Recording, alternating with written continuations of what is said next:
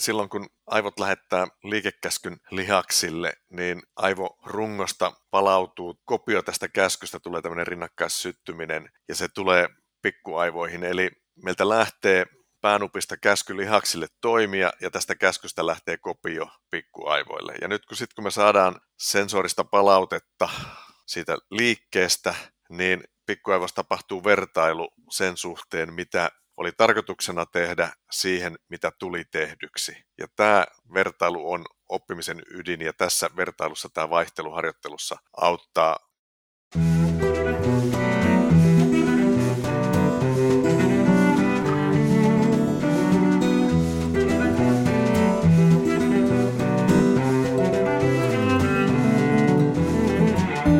Kuuntelet Fysioterapiaa liikkeellä podcastia ja minä olen fysioterapeutti Marko Grönholm. Fysioterapia liikkeellä on kasuaaleja keskusteluja ja ajatuksia fysioterapiasta, liikkumisesta, treenaamisesta, ihmiskehosta ja kaikkien näiden laitamilta. Sosiaalisessa mediassa podcastin tavoittaa tililtä at movement physio alaviiva. Tässä jaksossa vieraanani on Sami Kalaja. Sami on liikuntatieteen tohtori ja hän toimii liikunnan työelämäprofessorina Edu Futura Jyväskylä osaamiskeskittymässä.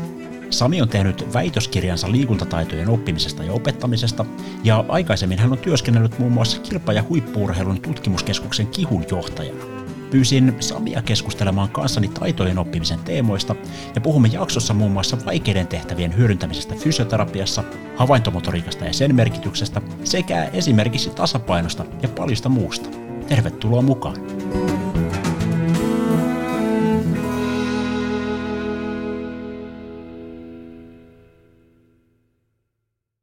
Fysioterapiaa liikkeellä podcastia tukee Suomen kuntoutuskouluttajat. Kuntoutuskouluttajat järjestää monipuolista ja laadukasta täydennyskoulutusta kaikille kuntoutuksen parissa työskenteleville ammattilaisille ja alan opiskelijoille, suurimpina ammattiryhminä fysio, toiminta ja puheterapeutit. Koulutusten kestot vaihtelevat lyhyistä webinaareista aina 15 opintopisteen kokonaisuuksiin ja näistä valtaosaan on mahdollista osallistua myös etäyhteydellä. Suurin vuosittainen tapahtuma, fysioterapia ja toimintaterapia, järjestetään aina ajankohtaisella teemalla. Tänä vuonna tapahtuma on maaliskuussa teemalla kuntouttava arki. Ajantasaisen koulutustarjonnan löydät osoitteesta kuntoutuskouluttajat.fi. Fysioterapia liikkeellä podcastia tukee myös VK-kustannus.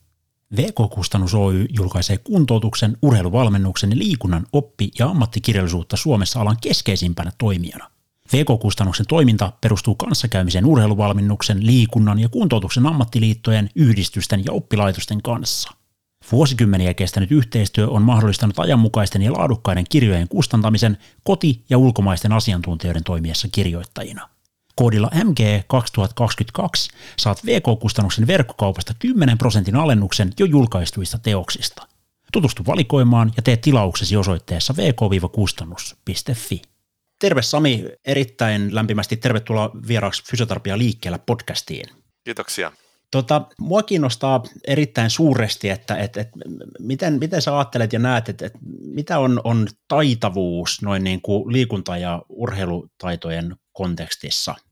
Miten sä lähtisit avaamaan tätä asiaa? Mä tota, tiivistäisin sen yhteen sanaan, joka on adaptiivisuus. Eli taitava liikkuja pystyy sopeuttamaan omaa liikkumistaan erilaisiin tilanteisiin, erilaisiin olosuhteisiin. Ja taitavuus ei ole sitä, että pystyy toistamaan tempun identtisenä kerta toisen jälkeen, vaan taitavuus on sitä, että pystyy aina kulloisessakin tilanteessa parhaalla mahdollisella tavalla toimimaan.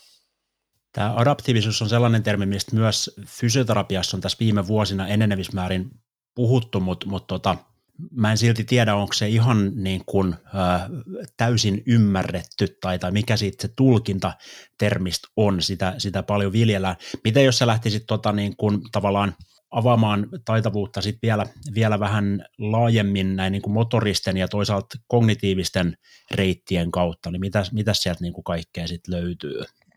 Ihan ensimmäiseksi mä nostasin tapetille sen eron kognitiivisten ja motoristen taitojen välillä.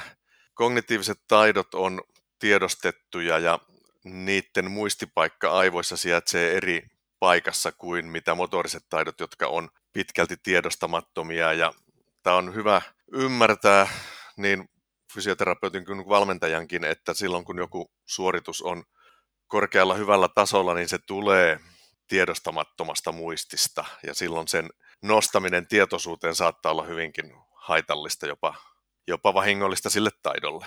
Millä tavalla?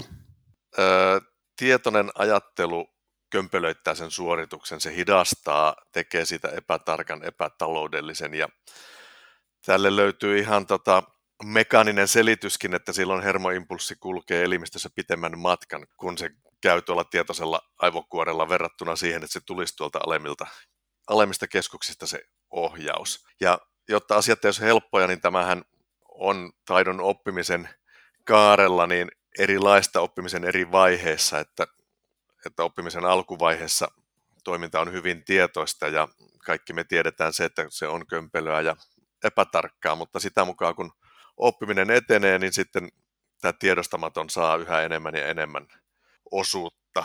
Ja vastaavasti sitten myös sen ohjauksen ja opetuksenkin tulee muuttua, että aloittelijaa opastetaan eri tavalla kuin eksperttiä. No pitääkö tehtävissä mennä sitä aina niin kuin, tavallaan helpommasta kohti vaikeampaa vai, vai pitäisikö hypätä joskus jo vaikeisiin tehtäviin noin niin kuin suoraan käsiksi? Tässä on käsitys muuttunut, sanotaan viime, viime vuosina aika tavalla, että aikaisemmin oli tämä helposta vaikeaan etenemistapa se, mihin uskottiin, ja varmaan koululaitos menee vieläkin, vieläkin tällä, tällä kaavalla, mutta on osoittautunut, että jos ei nyt ihan syvään päähän, niin ainakin siihen keskelle allasta kannattaa hypätä, että sopivan vaikeat tehtävät on oppimisen kannalta parhaita, ja tässä on muutamakin selittävä tekijä. Yksi on motivaatio, että silloin kun onnistumisprosentti pyörii tuolla 70-80 kieppeillä, niin silloin ihminen koukuttuu siihen harjoitteluun, mikä on edellytyksenä taitojen oppimiselle. Jos tehtävät on liian helppoja, niin siitä seuraa pitkästyminen, tylsistyminen. Jos tehtävät on taas liian vaikeita, niin siitä seuraa turhautuminen. Mutta kun tehtävät on sopivan haasteellisia, niin tulee semmoinen halu ratkaista se haaste ja harjoitella lisää ja harjoitella lisää. Ja sitten toinen selitys, miksi vaikeat tehtävät on hyödyllisiä, liittyy aivosoluihin, joita siis syntyy uusia jatkuvasti kaiken ikäisillä, jopa satavuotiailla on, on löydetty uusia aivosoluja. Nämä uudet aivosolut on erityisen herkkiä muodostamaan muistijälkiä, eli ne on oppimisen kannalta tärkeitä, mutta jos nämä uudet aivosolut ei saa sopivanlaisia haasteita, virikkeitä, niin muutaman viikon sisään syntymisestään ne kuolee pois.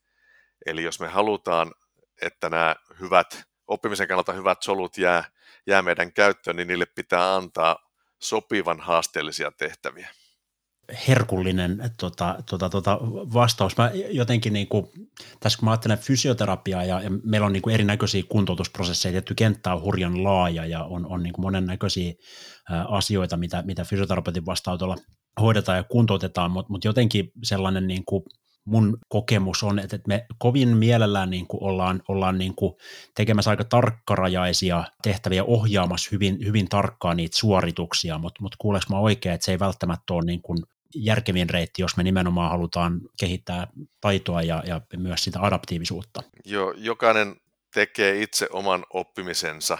Mehän ei voida toisen puolesta oppia ja kyllä siinä sudenkuoppa on, jos annetaan liian valmiina, liian helppona, että sen oppijan tehtävänä on ainoastaan vaan toteuttaa ennalta määrätty tehtävä ennalta määrätyssä muodossa. Et hyvä taitojen opettaminen ei anna vastauksia, vaan kysyy semmoisia kysymyksiä, jotka ohjaa sitä oppimista haluttuun suuntaan. Ja, ja kun se oppija itse löytää ne vastaukset, niin silloin se oppiminen on, on pysyvämpää ja palvelee paremmin tämän äsken mainitun adaptiivisuuden kehittämisen kannalta. Sulla on tuolla netissä semmoinen erinomainen blogi, jonne aina satunnaisesti ainakin kirjoittelet mielenkiintoisia tekstejä ja postauksia. Ja siellä sä, muistaakseni jossain, jossain tota, ää, tekstin yhteydessä niin, niin olet kirjoittanut myös näitä taitavuus on proprioseptiivista tarkkuutta. Haluatko avata sitä ajatusta? Joo, itse asiassa tota, se on yllättävänkin merkityksellinen ominaisuus. Eräs tutkimus oli semmoinen, missä oli useista eri urheilulajeista maailman kärkiurheilijoita ja heillä tutkittiin kuinka hyvin he aistivat nivelten, eri nivelten asentoja ja osoittautui, että kyky aistia nilkan asentoa selitti kilpaurheilumenestystä maailman huippuurheilijoilla enemmän kuin lajispesifien harjoitusvuosien määrä. Eli se, se on ihan, ihan sairaan tärkeä ominaisuus. Ja totta kai perimä asettaa jonkunlaiset raamit sille, että kuinka paljon me voidaan tämmöistä proprioseptiivistä tarkkuutta kehittää, mutta sanon, että ihan jokainen pystyy sitä kuitenkin kehittämään, että vaikka siellä jossakin on se, se geneettinen katto, niin niiden rajojen sisällä tämä kyllä kehittyy.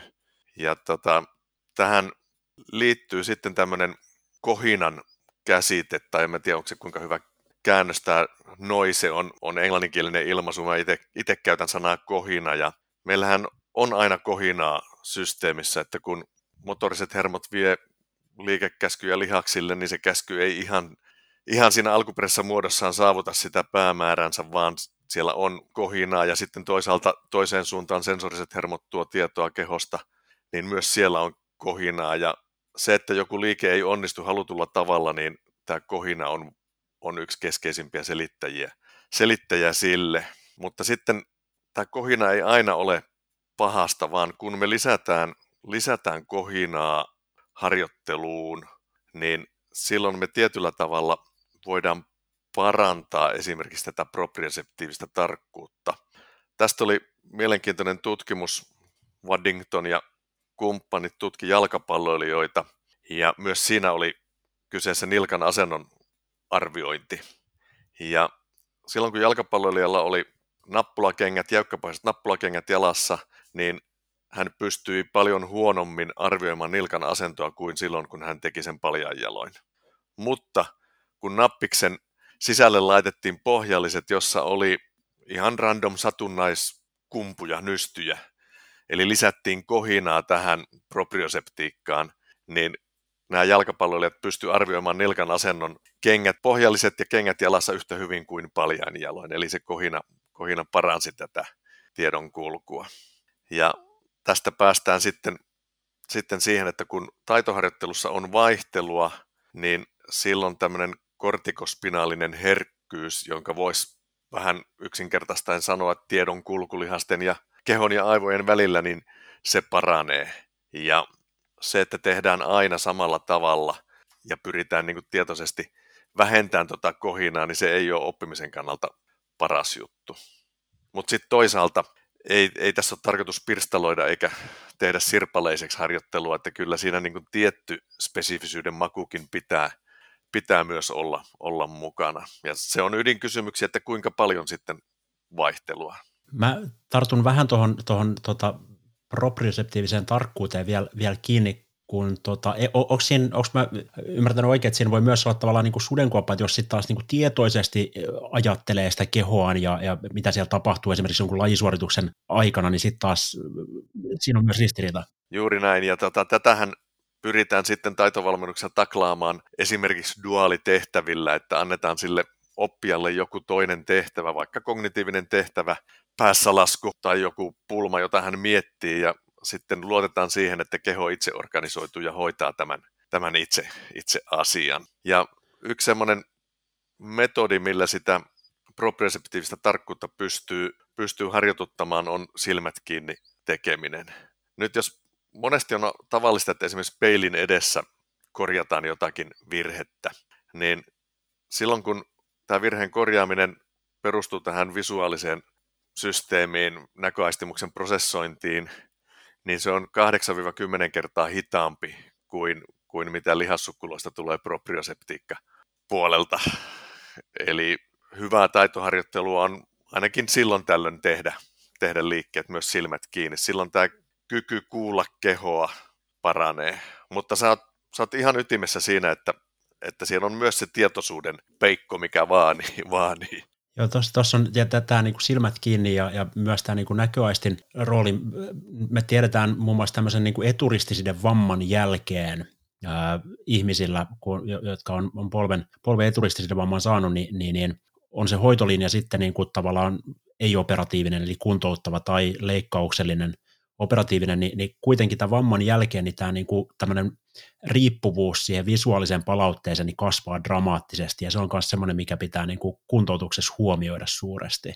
Joo, tämä on kiehtova maailma, tämä havaintomotoriikan maailma, ja, ja tota, että mihinkä, mihinkä katsotaan ja mihinkä, mihinkä ei katsota ja mitä nähdään. Urheilussa tietysti on erilaisia lajeja, mutta jos ajatellaan tämmöisiä joukkuepelejä, jotka on myös hyvin lähellä liikenteessä liikkumista, niin silloin tämä perifeerinen näkö, ääreisnäkö on valtavan tärkeä ja silloin, silloin itse asiassa nähdään, kun ei katsota. Ja tämäkin on semmoinen käyttäytymisen muoto, mikä on opeteltavissa, että erilaisilla toimenpiteillä vaan, vaan nähdään. Esimerkiksi joku harjoite, että, että se oppija vaikkapa kopittelee edessä olevan ohjaajan kanssa yhdellä pallolla ja silloin se fokus on siinä pallossa, kun se pitää mahdollisimman nopeasti ottaa kiinni heittää takaisin. Ja samaan aikaan sivulta tulee sitten joitain ärsykkeitä, jotka pitää vaan nähdä. Ilman, että käännetään päätä tai silmiä, niin nähdään. Ja tästä on hyviä kokemuksia esimerkiksi jääkiekkoilijoilla, että ollaan tehty tämän tyyppisiä harjoituksia, niin ovat siirtyneet jäälle sitten kyllä hyvin nopeasti. Mutta mua kiinnostaa itseeni se, että, että niillä on myös siirtovaikutusta liikenteessä liikkumiseen tämä havaintomotoriikka tosiaan, niin, niin, niin sen, sen harjoittamisen rooli, jos varsinkin tuolla urheilukontekstissa, niin, niin hurjan, hurjan suuri. Sä, muistaakseni tuossa joku, joku aika sitten jossain lehtihaastattelussa myös tähän liittyen, kun, kun on kysytty sitten näistä niin kuin jääkiekossa päävammoista, niin nostanut tämän, tämän havaintomotoriikan harjoittamisen niin kuin tavallaan ennaltaehkäisy asiana mukaan. Kyllä, kyllä. Mitä paremmin jääkiekkoilija pystyy hyödyntämään ääreisnäköään, niin sitä vähemmän hän altistuu sellaiselle tilanteelle, jossa näitä päävammoja saattaa tulla. Ja tota, tämä liikuntasuoritushan sisältää aina, aina tämän havaintokomponentin, on se sitten ulkoinen ärsyke tai sitten se voi tulla kehon sisältä. Ja sitten sisältää päätöksentekokomponentin. Päätetään, valitaan se vaste, mitä, mitä tehdään. Ja sitten on tämä liikkeen toteuttaminen. Ja kyllä taitoharjoittelun pitää käsitellä kaikkia näitä suorituksen osia, että se on ollut tyypillistä, että ollaan tehty vaan tätä ketjun viimeistä lenkkiä, että ollaan vaan toistettu sitä suoritusta. Urheilukontekstissa saattaa olla, että se jalkapalloilija, sen pitää 500 kertaa potkasta se pallo sinne alanurkkaan tai jääkiekkoilija ampua vanerilta. Ja jos me laiminlyödään sitten, sitten havaintoja ja päätöksenteon osuus, niin niiden laukausten potkujen käyttöarvo oikeassa, oikeassa tilanteessa on kyllä hyvin marginaalinen.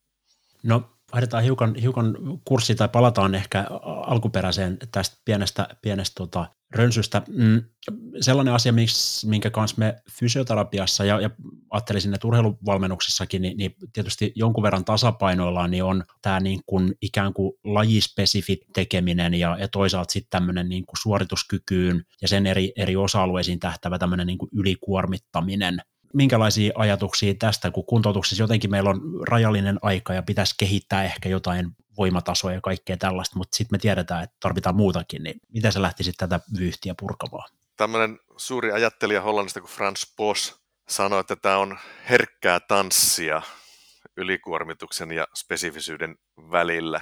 Jos me halutaan, halutaan tota sitä lajisuoritusta parantaa, niin silloin meidän pitää tehdä spesifiä juttuja, mutta ne spesifit jutut eivät tarjoa riittävästi kuormaa sille, että tapahtuisi tämmöistä superkompensaatiota ja kehittymistä, että tarvitaan sitten, sitten oheisharjoittelua.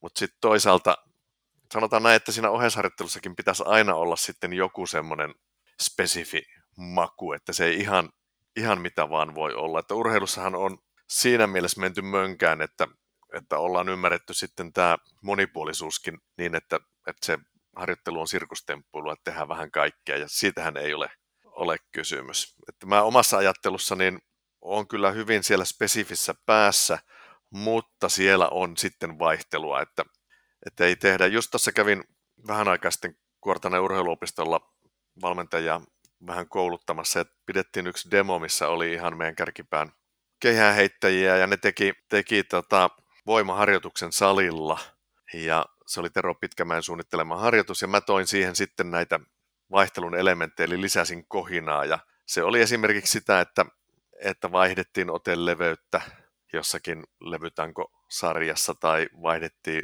liikennopeutta. Yksi, mikä toimi erinomaisen hyvin, oli, oli tämmöisen ulkoisen rytmiin tekeminen, eli mä otin kännykkään metronomi-apin ja pistin sen siihen tikittämään ja urheilijat teki tätä. Olikohan niillä nyt sitten semmoinen puolikyykkyhyppely, joo, mitä ne teki tanko niskassa ja ne pyrki tekemään sen just ihan tasan tarkalleen siihen annettuun, annettuun rytmiin ja mä annoin urheilijoiden itse valita sen, millä nopeudella tämä metronomi nakuttaa, jolloin siitä tuli semmoista koettua autonomiaa, että he sai itse päättää ja sitten kun juttelin niiden heittäjien kanssa, niin kyllä he sanoivat, että se harjoitusvaikutus oli, oli selkeästi voimakkaampi, kun ei tehty omaan tahtiin, vaan tehtiin, lisättiin taitoelementti tämmöiseen fysiikkaharjoitteluun. Joo, ja, ja tämä on mun mielestä niin kuin hyvä kuulla, että sen ei tarvi välttämättä olla myöskään niin kuin erillistä, että, että meillä on niin kuin taitoharjoitus ja sitten on, on niin kuin NS-fysiikkaharjoitus, vaan, vaan niitä nimenomaan voi yhdistää.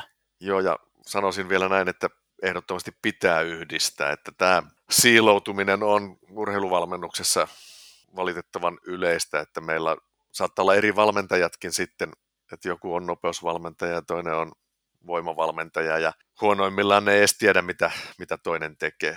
Joo, ja sitten kun siihen soppaan lisätään vielä fysioterapeuttia ja, ja, ja kaikkea tätä, niin, niin sitten se on niin kuin, että kommunikaatio tietysti e, saman henkilön ympärillä työskentelevien ammattilaisten kesken niin on, on myös tärkeä juttu, mutta se on ehkä toinen, toinen homma, tai tämä niin, niin sanottu kudosspesifisyys tai, tai tämä niin kuin, tavallaan ylikuormittaminen ja, ja sitten tämä lajispesifisyys, niin se on, kun sanoit Frans Bosch, niin myös sitten tullut fysioterapian puolella tämmöinen Tim Capet, niin, niin, nostaa tätä tavallaan niin kuin sen, tätä just herkkää tanssia tai tasapainoilua näiden, näiden välillä, että miten se kuntoutuksessakin pitäisi, pitäisi näkyä. Ja, ja jotenkin siinä, siinä hänen niin kuin ajatuksissaan mun tulkinta on, että, että, että kuntoutuksen alkuvaiheessa niin pitäisi olla enemmän ehkä, ehkä tällaista niin kuin, ää, ylikuormittamiseen tähtävää tekemistä ja sitten kun tavallaan vamman jälkeen esimerkiksi tavoite on palata takaisin sinne urheilu- tai lajitekemiseen, niin se pitää myös olla sit lajispesifimpää se tekeminen, kun siinä, siinä edetään. Käykö tämä järkeä vai pitäisikö niitä sun näkemyksen mukaan jo siellä alkuvaiheessa niin kuin lyödä enemmän lomittain ja limittäin? Musta toi kuulosti kyllä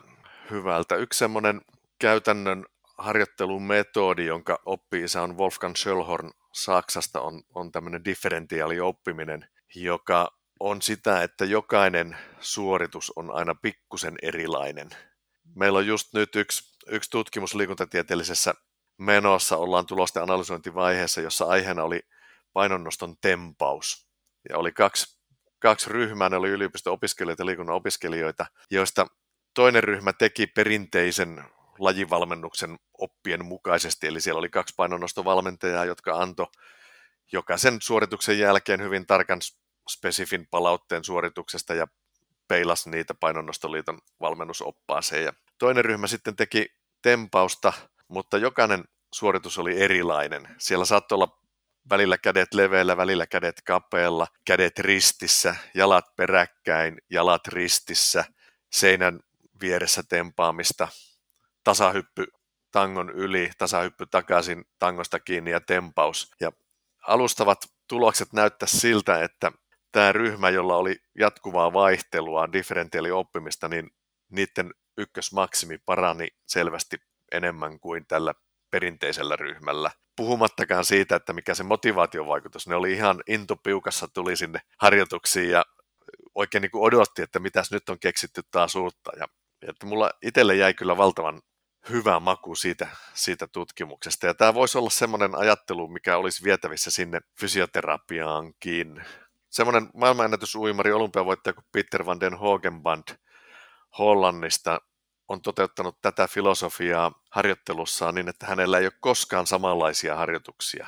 Ei uintiharjoituksia, ei kuivanmaaharjoituksia, vaan aina joku vaihtuu, jolloin se adaptaatio on voimakasta hurjan, hurjan mielenkiintoista siis tämä tempaus, vielä kun ajattelee niin kuin tälleen, ensimmäinen ajatus on, että, että tempaus, että, että se, sepä on niin kuin tekninen suoritus, että, että se pitää tehdä niin kuin just niin kuin, eikä melkein, niin, niin sitten saa tehoja, mutta mut, mut tässä mitä kerroit, tämä toinen ryhmä, joka on, on sitten tehnyt, niin, niin siinähän se tekniikka kyllä ei missään nimessä ole ollut samanlainen joka toistossa. Niin, että niin.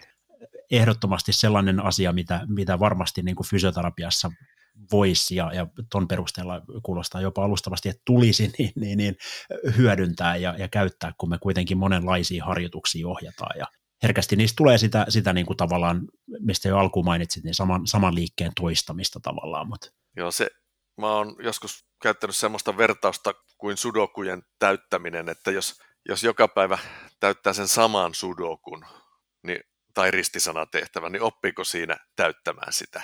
Mutta että jos se pikkusen vaihtuu, niin silloin oppii. Ja tässäkin on differentiaalioppimisen metodissa muistettava, että, että se on kuitenkin aina sitä, tässä tapauksessa tempausta.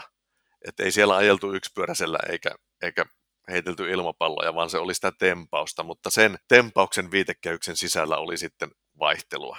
Ja ihanne, ihannetilanteessa se on niinku semmoinen haaste, mikä sille oppijalle heitetään, että, että osaatko tempasta kädet ristissä tai osaatko tempasta jalat kapealla. Ja toinen kokee sen semmoisena haastana, jonka haluaa ratkaista ja keho sitten löytää semmoisen tavan ratkaista se haaste. Ja sitten kun on useita kokemuksia pikkusen erilaisista suoritustavoista, niin siitä, siitä sitten rakentuu se itselle yksilöllisesti paras, paras tapa toimia mua niin kuin suuresti kiinnostaa tämä, tämä juttu. Miten tässä, nyt jos mennään tuohon vielä ihan, niin kuin, miten, miten tässä oli nämä niin kuin kuormat sitten, sitten määritetty, muistatko ulkoa, että miten tämä oli sitten Joo, tavallaan siis, niin kuin rakennettu? Siis ihan ensimmäiseksi niin koehenkilöt arvottiin näihin ryhmiin ja heidät testattiin sitten, sitten tota, alkutestissä ja, ja ne kuormat sitten johdettiin niistä alkutestin tuloksista ja kyllä siinä pikkusen tietysti siinä differentiaalioppimisessa niin mentiin pienemmillä kuormilla kuin, kuin perinteisessä ryhmässä.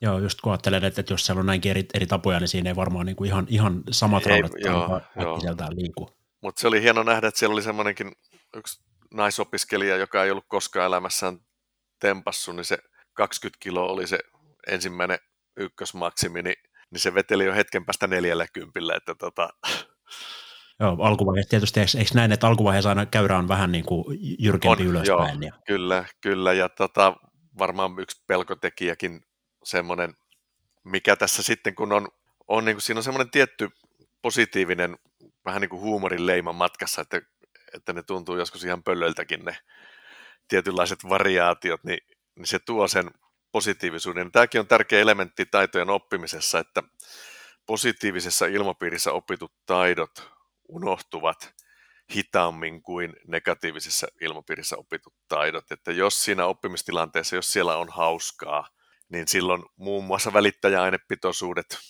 aivoissa on korkeammalla, eli viestit kulkee tehokkaammin ja silloin oppiminen on, on parempaa. Eli tämä ilmapiirikin vaikuttaa ja miten, miten vaikkapa, jos mä ajattelen kuntoutustilannetta, minkälainen, minkälaisen niin kuin tavallaan, minkälaiset olosuhteet sen ympärille fysioterapeuttikin pystyy ja tunnelman luomaan, niin silloin sitten kans vaikuttaa just, just näin, että jos, jos siellä on semmoinen niin kuin oikeanlainen meininki, että se siinä viihdytään ja vähän vaikka naureskellaan ja kokeillaan jotakin, niin silloin, silloin voi odottaa oppimiseltakin. No tähän kuulostaa kaikki siltä, että ei tämä niin helppoa, helppoa ole sille opettajalle tai fysioterapeutillekaan, että siinä pitää olla aika, aika niin kuin, tota, taipuisa ikään kuin tuolta niin kuin korvien välistä moneen juttuun. Joo, ja sitten aikajanalla niin hyvin paljon tapahtuu jo ennen sitä varsinaista tilannetta, hoitotilannetta, että mitenkä on rakentanut se ympäristön, kuinka virikkeellinen ympäristö on, minkälaisia tehtäviä sille ihmiselle annetaan, että se saattaa ulospäin näyttää siltä, että tuohan nostaa palkkansa väärin perustein, kun siinä itse tilanteessa ei ihan, se ei ole suunapäänä hönkimässä, vaan, vaan ne tehtävät ja se ympäristö itsessään opettaa. Et se on yksi semmoinen vahva viesti kanssa, että kuinka paljon informaatiota on järkevää antaa, niin sanoisin, että tavallisempaa on se, että annetaan liikaa informaatiota kuin se, että sitä annetaan liian vähän. Et sille oppimiselle pitäisi jättää tilaa, pitäisi jättää tilaa niille kokeiluille. Tämä taitojen oppiminen, se on, tämä on etsimistä, kokeilemista ja löytämistä. Joo, ja varmasti niin kuin nimenomaan myös sit, sit tälleen kuntoutuksellisesti, niin just taas mietin tällaista niin kuin fysioterapeutin perusleimaa, mikä meillä otsassa on, niin on se, että me, me niin kuin tavallaan annetaan hyvin, hyvin tarkat ohjeet ja, ja niin kuin rajataan nimenomaan toiseen suuntaan sitä tekemistä ja, ja jotenkin etsitään niitä ikään kuin virheitä ja pyritään siihen niin kuin optimaaliseen johonkin niin kuin, tavallaan vähän ehkä, en tiedä mistä se ikään kuin optimaalisen käsitys on syntynyt, niin, niin kuitenkin siihen, niin, mutta, niin. mutta tota, ehkä siitä vähän pitäisi löysätä. Joo, siis virheethän ovat ystäviä, jotka mahdollistavat oppimisen. Toki fysioterapiassa on tietysti sitten se terveys ja turvallisuus asettaa ne raamit, kuinka paljon siellä voi olla vaihtelua, kuinka paljon siellä voi tehdä, tehdä virheitä, mutta hyvä taitojen oppiminen on sitä, että tahallaan tehdään myös sellaisia suorituksia, jotka, jotka ei onnistu ja otetaan niistä opiksi. Mulla on esimerkki tota, tämä meidän koripallosuuruus Lauri Markkanen, joka kesät asuu, asuu kotikaupungissaan Jyväskylässä tässä ihan tuossa lähellä, missä mä itse, itse asun. Ja tota, mä juttelin viime kesänä Laurin kanssa, niin hän kertoi, että kun hän heittää vapaaheittoja kesällä, kun ei ole kausi päällä, niin hän tahallaan heittää eturautaan, tahallaan heittää takarautaan, tahallaan heittää sivulle, jotta hän voi ottaa siitä opiksi, että sitten talvella kun on, on pelit menossa, niin hän osaa heittää keskelle.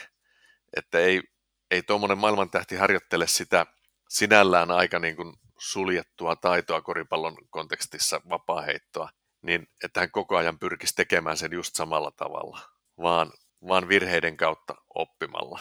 Ja mä sanoisin, että niin kauan kun siinä ei, ei ole riski uudelleen loukkaantumisesta tai jonkun vamman pahenemisesta, niin niissä raameissa kyllä kannattaisi, kannattaisi sitä suoritusta vaihdella. Tehdä vähän nopeammin, tehdä vähän hitaammin. Tähän ei ole, itse asiassa ei kauhean vaikeaa ole, kun meillä on kolme, kolme ulottuvuutta. Meillä on, on aika, tila ja voima. Ja näitä kolmea manipuloimalla niin me saadaan se tarvittava vaihtelu sinne harjoitteluun. Haluatko avata tätä niin kuin näiden ikään kuin rajoitteiden tai, tai muuten manipulointia, tällaista niin kuin constraints-led ajattelua vähän enemmän? Joo, tämä on niin kuin ehkä tällä hetkellä se valtavirta taitojen oppimisessa on tämä rajoite, mikä se nyt hyvä käännös olisi rajoiteperusteinen oppiminen, mutta oppimisessa on, on kolme tekijää, on se oppija, on ympäristö ja on tehtävä. Ja nyt sitä oppimista ohjataan haluttuun suuntaan käyttämällä rajoitteita, joka on tätä tota, constraint on, on huono sana. Myös maailman johtava taitoasiantuntija Keith David sanoi kerran, kun juteltiin, että, että hän ei tykkää tästä constraint-sanasta, koska se on negatiivinen. Me rajoitetaan jotakin, se on huono asia. Mä oon itse koittanut etsiä parempaa käännöstä ja mä oon tällä hetkellä ehkä semmoisessa sanassa kuin ohjuri että se niin kuin ohjaa siihen haluttuun suuntaan. Mutta yhtä kaikki, niin asettamalla joitakin reunaehtoja, rajoitteita, ohjureita, niin me saadaan se suoritus haluttuun suuntaan. Vaikka tuossa äsken mainitussa tempausesimerkissä, niin, niin tällä naisopiskelijalla oli ongelma, että se tanko meni liian kaukaa edestä, kun hyvässä tempauksessa se menee suht läheltä vartaloa. Niin vietiin se suorittaja lähelle seinää, jolloin hän ei voinut viedä sitä tankoa kauas eteen, koska siellä oli seinä vastassa. Se seinä toimi rajoitteena, joka ohjasi sitä liikesuoritusta haluttuun suuntaan. Ja taitojen opettaminen on, on tällaisten rajoitteiden käyttöä. Otetaan joitakin suoritusvaihtoehtoja pois, jolloin jäljelle jää joitakin, ja siinä se ammattitaito sitten punnitaan, että minkälaisia rajoitteita kenellekin käyttää. Tämä Nykyaikainen käsitys taitojen oppimisesta korostaa yksilöllisyyttä, että jokaisella ihmisellä on oma henkilökohtainen tapa liikkua, oma motorinen käsiala, jota tulee kunnioittaa ja se ei mene niin, että one size fits all, että sama kävisi kaikille. Ja tässäkin sitten ammattitaito mitataan, että kuinka hyvin löytää sille kyseiselle yksilölle sopivat, sopivat jutut. Mutta just tämä niinku rajoiteohjaa, että et toisin kuin sitten tämmöinen klassinen, että et, et annetaan niinku, tavallaan verbaalinen ohjeistus, että pidä tanko lähellä kehoa, niin se niinku, tavallaan tavoite sama, mutta mut, niinku, reitti on eri. Joo, ja tämä kiinnittyy myös sinne, sinne tietoisuus, tiedostamattomuusakselille, että silloin kun, kun vaikka temmataan siinä seinän vieressä, niin silloin se ei, ei se nostaja tietoisesti sitä ajattele, että no vienpäs nyt tangon lähempään vartaloa, vaan se koittaa väistää sitä seinää palaute tulee tavallaan sitä kautta, että, että osuuko tanko seinään vai, Joo, vai kyllä, ei. Kyllä, Juuri näin. Joo, ulkoisia, ulkoisia reittejä pitkin myös sit se nimenomaan niin kuin tavallaan suorituksen onnistuminen tai tehtävä onnistuminen niin on, on palaute jo, jo itsessään.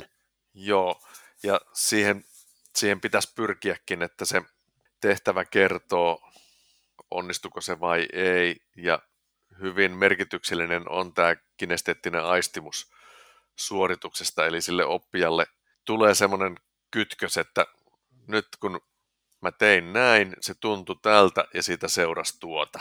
Ja silloin sen sijaan, että, että lähtee miettimään joitakin biomekanisia parametreja ja teknisesti analysoimaan sitä suoritusta, mikä, mikä kuuluu fysioterapeutille ja mikä kuuluu valmentajalle, mutta ei oppijalle, niin se oppijan pitäisi olla sen tunteen, tunteen perässä.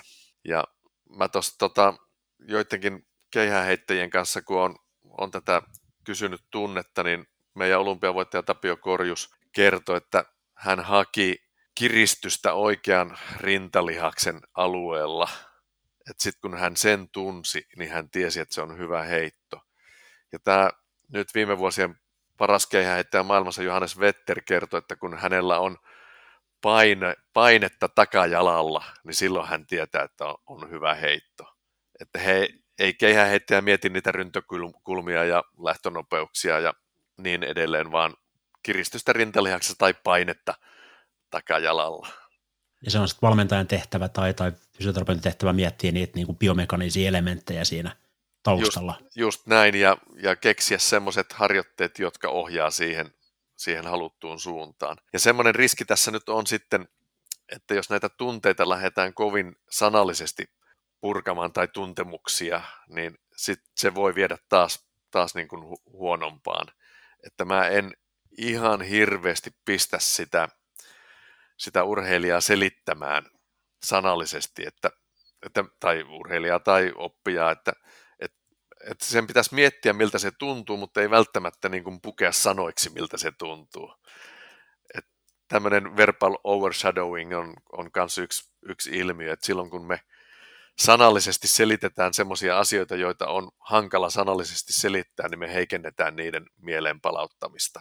Joo, ja sanat tavallaan niin kuin rajoittaa sitä kokemusta kuitenkin. Se kyllä, niin kyllä. Muutenkin. Just näin.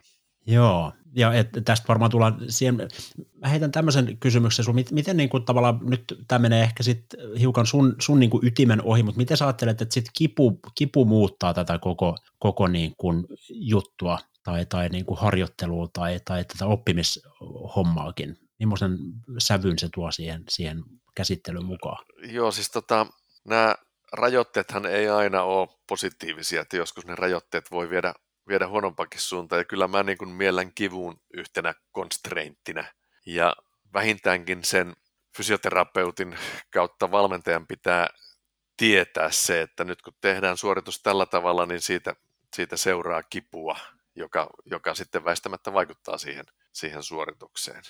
Ja onko se sitten semmoista kipua, että sen läpi pitää mennä, vai onko se semmoista kipua, mitä pitää välttää, niin sehän on sitten tapauskohtainen, yksilökohtainen juttu. Joo, ja tämä on, tää on niinku nimenomaan sit taas se, sitä kenttää tietysti, missä fysioterapiassa paljon pelataan ja, ja, ja, ja niinku, joka joudutaan huomioimaan tämä kipuelementti siinä, ja pitääkö harjoittelu olla kivutonta vai, vai voiko se olla jonkun verran kipua, ja, ja mitä se kipu ylipäätään tarkoittaa, kun sitäkin on niin monenlaista. Niin, niin. Mä itse, itse ehkä, jos mä heittäydyn siihen oppijan asemaan ja menen fysioterapeutille, niin jos se fysioterapeutti sanoo mulle, että tämä tämä suoritus nyt sattuu, mutta se kuuluu tähän prosessiin, että pitääkin sattua, niin si- silloin tietyllä tavalla se vapauttaa mua ja, ja silloin mä ehkä olen valmiimpi kohtaamaankin sen kivun.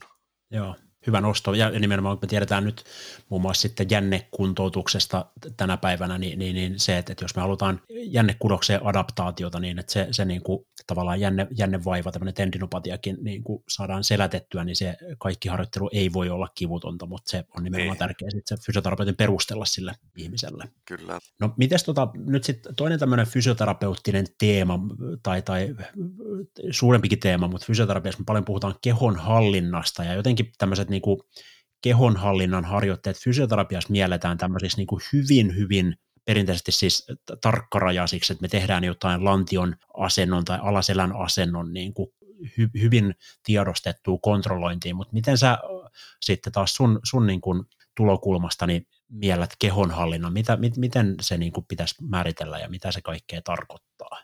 Tota, tuommoiset eristetyt, pelkistetyt harjoitteet, niin niiden haasteena on se, että onko siinä siirtovaikutusta sitten siihen oikeaan elämään, että jos harjoitellaan sitä lantion hallintaa ja sitten kun kävellään ulos sieltä vastaanotolta, niin tuleeko se, tuleeko se mukana se lantiohallinta vai jääkö se sinne. Ja mä pikkusen vierastan semmoisia eristettyjä harjoitteita ja niin kuin tuossa aikaisemmin todettiin, niin, niin tämä havainto ja päätöksenteko, niin nehän ei ole läsnä niissä, niissä tietyissä, tietyissä hallintaharjoitteissa. Sitten tietysti on eri asia, että, että jos meidän tarkoituksena on vaikka vahvistaa jotakin yksittäistä kehon osaa, että meiltä löytyy ketjusta heikko lenkki, niin se, se on sitten pikkusen toinen, toinen tulokulma. Mutta laajemmin niin, niin, niin tavallaan pitäisi ehkä niin kuin tulla näistä kovin isoloiduista jutuista ainakin varsin nopeasti sitten eteenpäin. Että ei, niin, ei kyllä, kyllä, kyllä. Kytkeen niitä siihen ns. oikeaan elämään. Joo. No toinen tämmöinen, tai, tai vielä yksi lisää tämmöinen fysioterapiassa paljon pohdittava asia, niin on, on sitten tämä just, mistä jo osin toki sivusitkin tuossa, mutta tämä palautteen antaminen. Mitä, mitä niin kuin ajatuksia siitä, siitä tota, tämmöisestä niin kuin nimenomaan perinteisestä verbaalisesta palautteesta, mitä, mitä nyt sitten fysioterapeutti antaa sille potilaalle tai kuntoutujalle oppijalle, niin, niin kuinka paljon ja missä kohtaa ja niin kuin, minkälaisia asioita siitä olisi hyvä huomioida? Joo, jos mä lähden pikkusen kauempaa liikkeelle, niin silloin kun aivot lähettää liikekäskyn lihaksille, niin aivorungosta palautuu tämä kopio tästä käskystä, tulee tämmöinen rinnakkaissyttyminen, ja se tulee pikkuaivoihin. Eli meiltä lähtee päänupista käsky lihaksille toimia, ja tästä käskystä lähtee kopio pikkuaivoille. Ja nyt kun, sit, kun me saadaan sensorista palautetta siitä liikkeestä, niin pikkuaivossa tapahtuu vertailu sen suhteen, mitä oli tarkoituksena tehdä siihen, mitä tuli tehdyksi. Ja tämä vertailu on oppimisen ydin, ja tässä vertailussa tämä vaihteluharjoittelussa auttaa, auttaa kyllä. Ja se, että niin kuin mitä tuosta aikaisemmin todettiin, tämä kinesteettinen aistimus, niin, niin se on valtavan tärkeä, ja hyvä palaute auttaa sitä oppijaa löytämään tätä kinesteettistä aistimusta. Ja tälle on, on optimaalinen aikaikkuna, että jos, jos palaute annetaan heti suorituksen jälkeen, niin silloin tämä kinesteettinen aistimus ei ole ehtinyt jäsentyä ja silloin se palaute saattaa häiritä oppimista. Sitten taas noin parinkymmenen sekunnin viiva puolen minuutin jälkeen tämä kinesteettinen aistimus on ikuisesti mennyttä, sitä samaa aistimusta ei koskaan enää saada takaisin, niin silloin se etsikkoaika on hukattu, ikkuna on mennyt kiinni ja silloin sillä palautteella ei ole merkitystä. Että tämä, että seuraavana päivänä katsotaan videolta jotain suorituksia, niin sillä voi olla taktisesti, strategisesti jotain merkitystä, mutta, mutta motorisen oppimisen kannalta niin se on, se on ajan haaskausta. Et ihan täydellisessä maailmassa niin se on noin 50 sekuntia suorituksen päättymisen jälkeen fysioterapeutti tai valmentaja antaa jonkun semmoisen vinkin, ehkä kysyy jonkun kysymyksen, jonka avulla karkas ajatus niin, että kun se oppija saa sen kinesteettisen aistimuksen, niin fysioterapeutti ohjaavalla kysymyksellä ohjaa sen oppijan hakemaan, maistelemaan sitä ajatusta. Ja, ja tälle on se 50 sekuntia on se oikea ikkuna.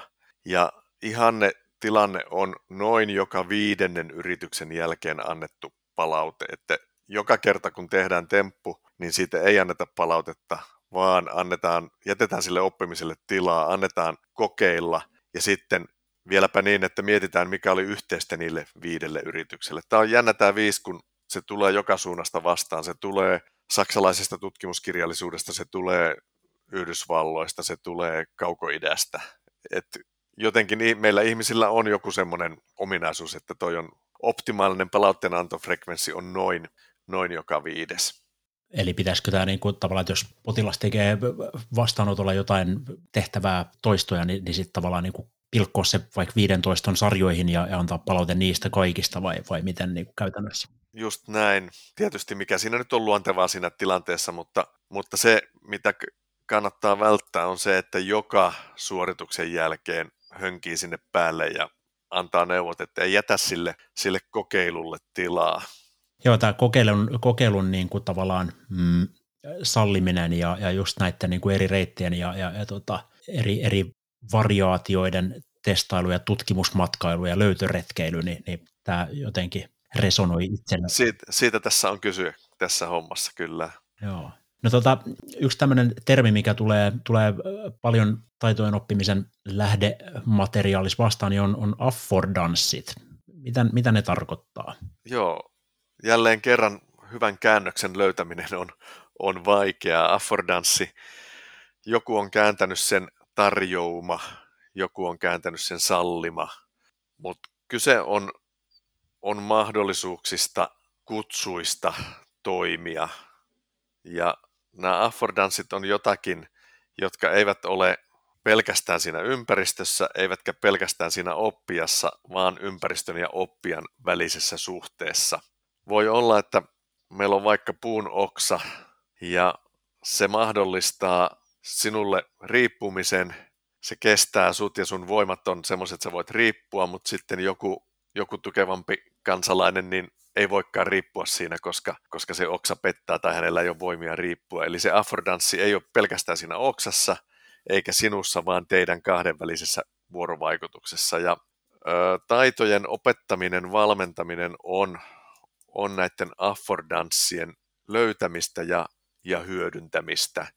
Ja siinä nämä rajoitteet toimii, toimii ohjureina. Joukkuepeleissä affordansseja on esimerkiksi, jos yksi puolustaja lähtee vasemmalle ja toinen lähtee oikealle, niin heidän välistään avautuu tila, joka mahdollistaa syöttämisen tai, tai kuljettamisen. Ja mitä taitavampi liikkuja meillä on kyseessä, niin sitä enemmän hän havaitsee ja löytää näitä affordansseja, joista voi sitten valita, valita sen, että mi, millä tavalla toimii.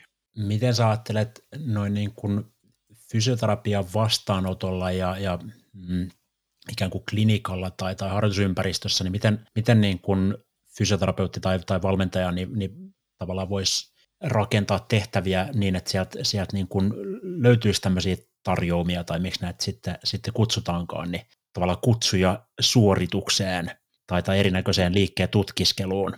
Ne on nämä niin kuin rajoitteet nimenomaan vai jotain muuta myös? Mä ehkä, ehkä fysioterapiassa ajattelisin, ajattelisin niin kuin kokonaisten liikesuoritusten kannalta. Että meillä on joku liikesuoritus vaikka, vaikka kyykkyyn meno, ja sitten sen potilaan tehtävänä on, on mennä kyykkyyn.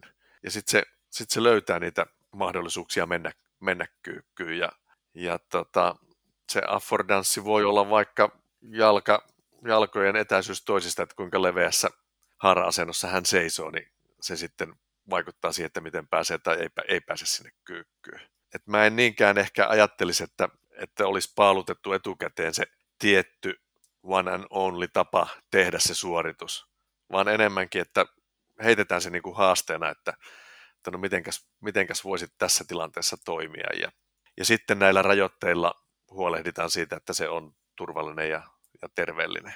Et pois, pois sieltä laboratoriosta ja kliinisistä olosuhteista kohti, kohti tätä arkimaailmaa.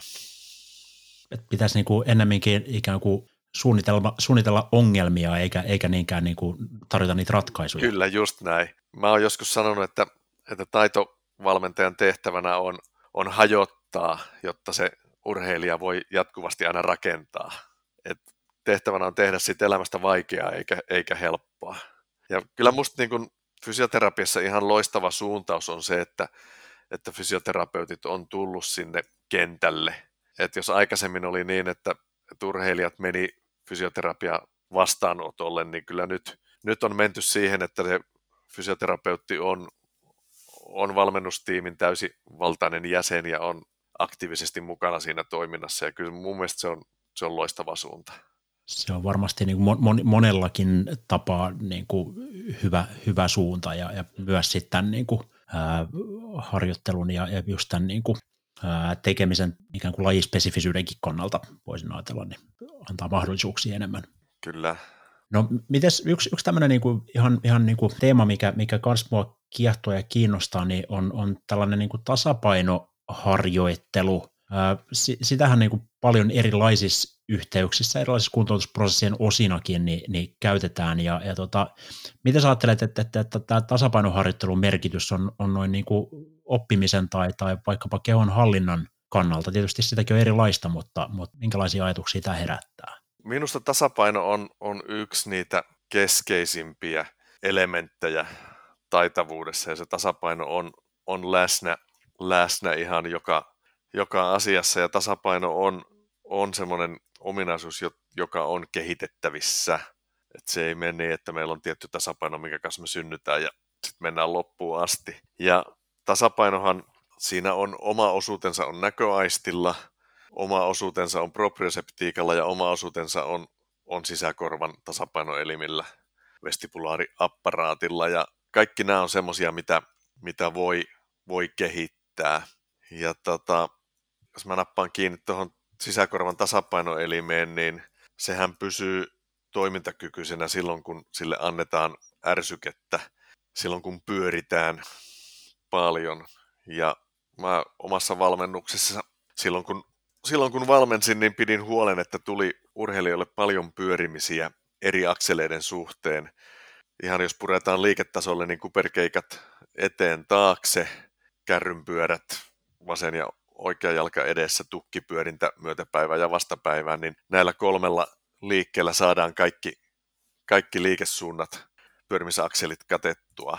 Ja maailman parhaat telinevoimistelijat meidän itänaapurissa, niin nehän joka päivä hyppii semmoisen parikymmentä minuuttia trampoliinilla yksinkertaisia voltteja, jotka ei niin kuin motorisesti heitä haasta, mutta siinä on juonena se, että, että saadaan ärsykettä tälle sisäkorvan tasapainoelimelle.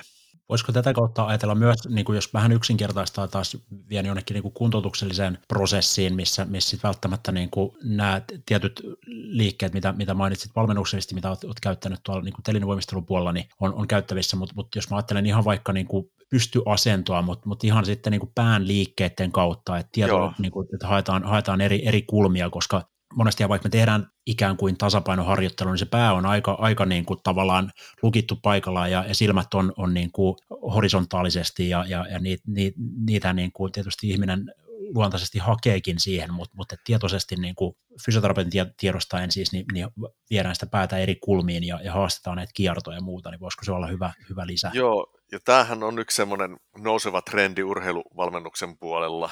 Semmoinen kaveri kuin Marius Sommer on tehnyt tehnyt tota väitöskirjaakin tota tämmöisestä harjoittelusta, jossa, tota, jossa on osana myös tämä ulkoinen rytmi, mistä aikaisemmin mainittiin. Ja esimerkiksi nämä ruotsalaiset alppihiihtosuuruudet, jotka on, on maailman parhaimmistoa, niin niillä on tämmöisiä joo-joo ja ei-ei-harjoituksia. Eli ne saattaa tehdä tavallista kyykkyä tai yhden jalan kyykkyä sille, että samalla kun ne kyykkää, niin ne nyökyttää, että joo joo, tai sitten ei ei. Ja tässä on ideana se, että kun, kun tota päätä käännetään, niin silloin kaaritiehyessä olevat nesteet lähtee liikkeelle ja värekarvat taipuu ja siitä saadaan tieto, että nyt, nyt on kiihtyvyyksiä tai hidastuvuuksia.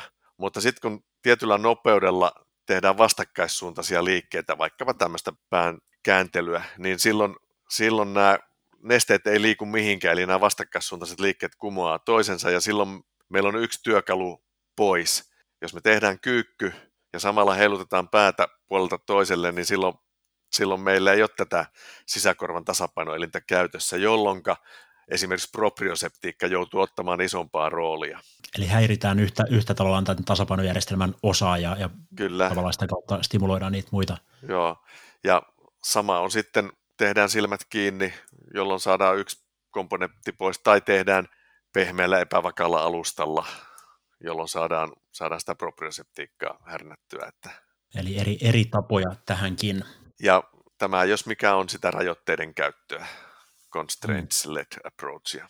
Kyllä, joo, ja, ja, ja tota, yllättäen vaikka just noiden päänliikkeiden kautta, mitä, mitä kuvasit, tämä joo joo ja ei ei, tai, tai sitten jos siellä vielä niin kuin yhdistellä erinäköisiä niin kuin tavallaan sivutaivutuksia ja kiertoja ja muuta, niin, niin simppelitkin motoriset tehtävät niin, niin muuttuu ja niiden niin kuin, tavallaan se output, se, se suorite niin, niin näyttää hyvin erilaiselta.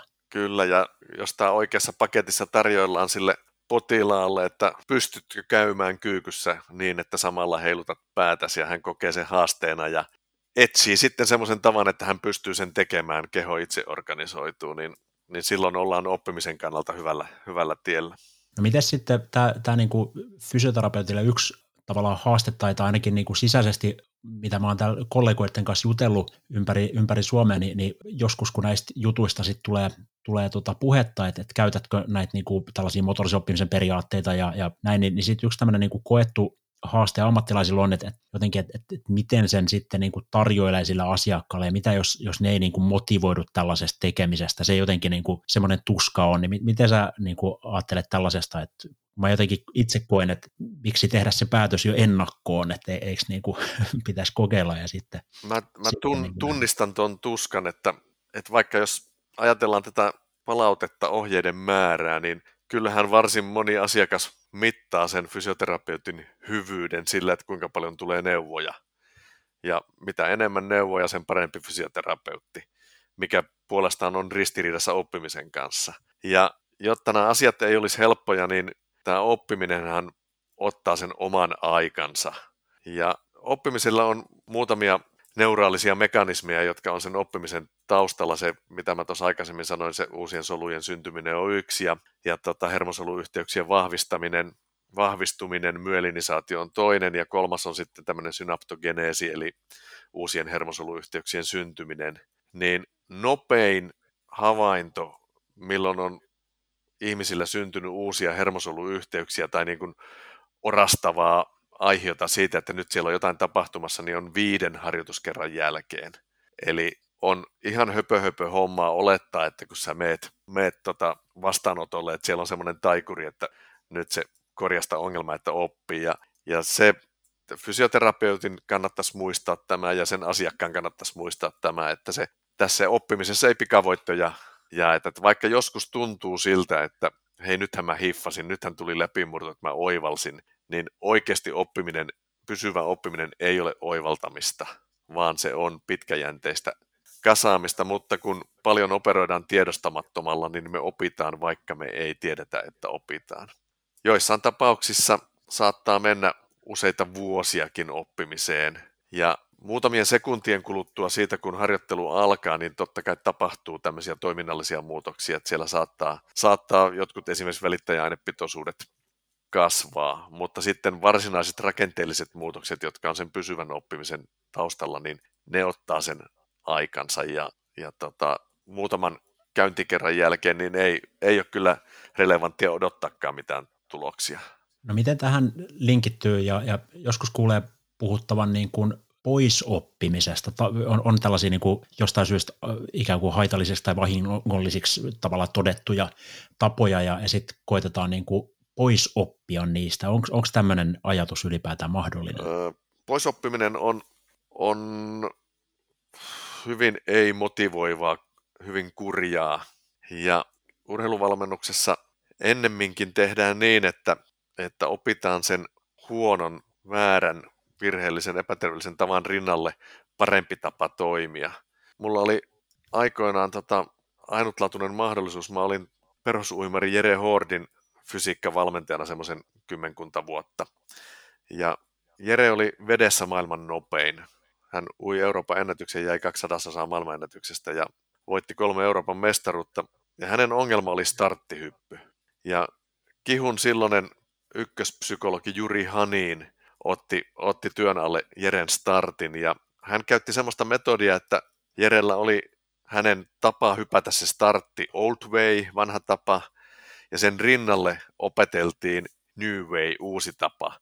Ja molempia harjoiteltiin, myös se vanha tapa siitä tehtiin niin hyvä kuin se niillä speksellä oli mahdollista. Ja sitten se saattoi olla semmoista se harjoittelu, että Juri sanoi Jerelle, että teepäs nyt kolme vanhaa starttia ja sitten tee kolme uutta starttia. Ja siellä oli niin kuin tietoinen ero, että tämä on vanha tapa, tämä on uusi tapa.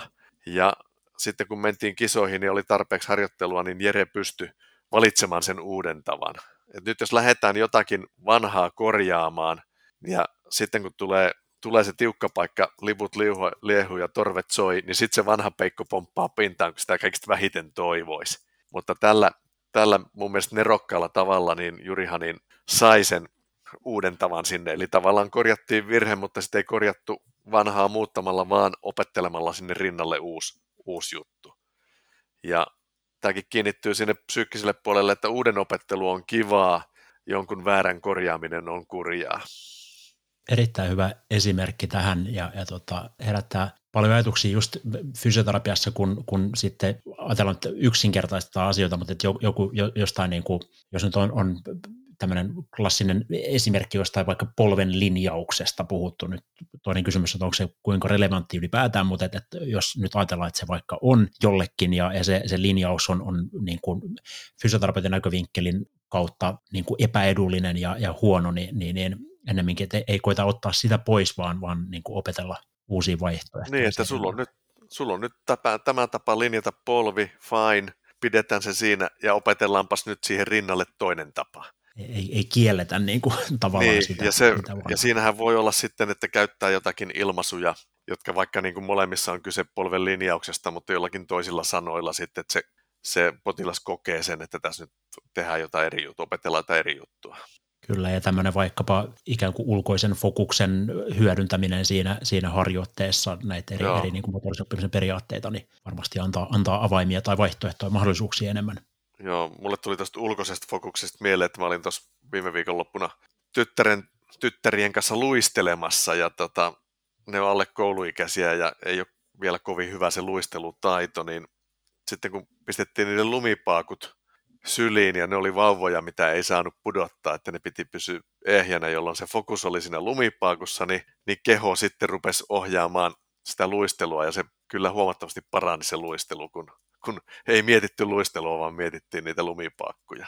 Aina ei tarvi olla siinä suorituksessa nimenomaan se fokus. Kuules mä tästä kaikesta nyt, nyt niin kuin tälleen ikään kuin yhteenvetona, että, että, että niin kuin samaa asiaa toistamalla ei aina välttämättä päästä niin kuin parhaaseen tulokseen, vaan, vaan tota eri reittejä hyödyntämällä. Joo, tämän, tämän ajattelun oppi oli Nikolai Bernstein 1900-luvun alkupuolella vaikuttanut fysiologi, joka, joka tutki tutki käsityöläisammatin edustajia, tutki seppiä ja, ja hän havaitsi yllätyksekseen, että mitä parempi seppä oli kyseessä, niin sitä enemmän liikesuorituksessa oli variaatiota. Just toisinpäin kuin ensimmäisenä tulisi mieleen.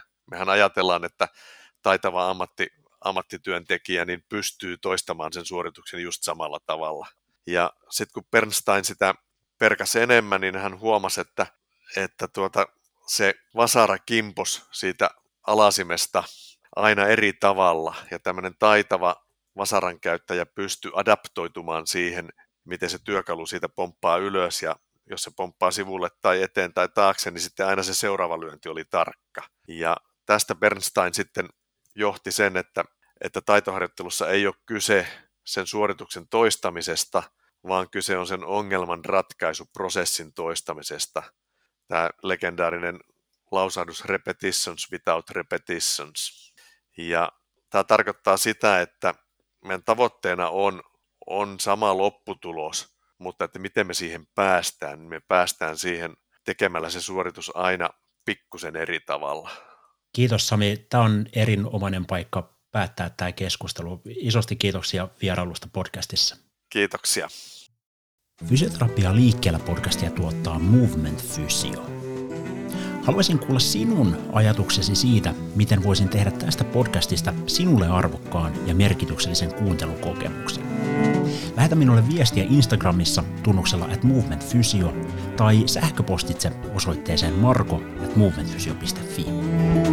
Jos pidit kuulemastasi ja haluat tukea podcastia, Harkitsethan viiden tähden klikkaamista kuuntelualustallasi sekä jakson jakamista niiden kanssa, joiden ajattelisit hyötyvän sen sisällöstä. Kiitos, että kuuntelet. Ensi kertaa.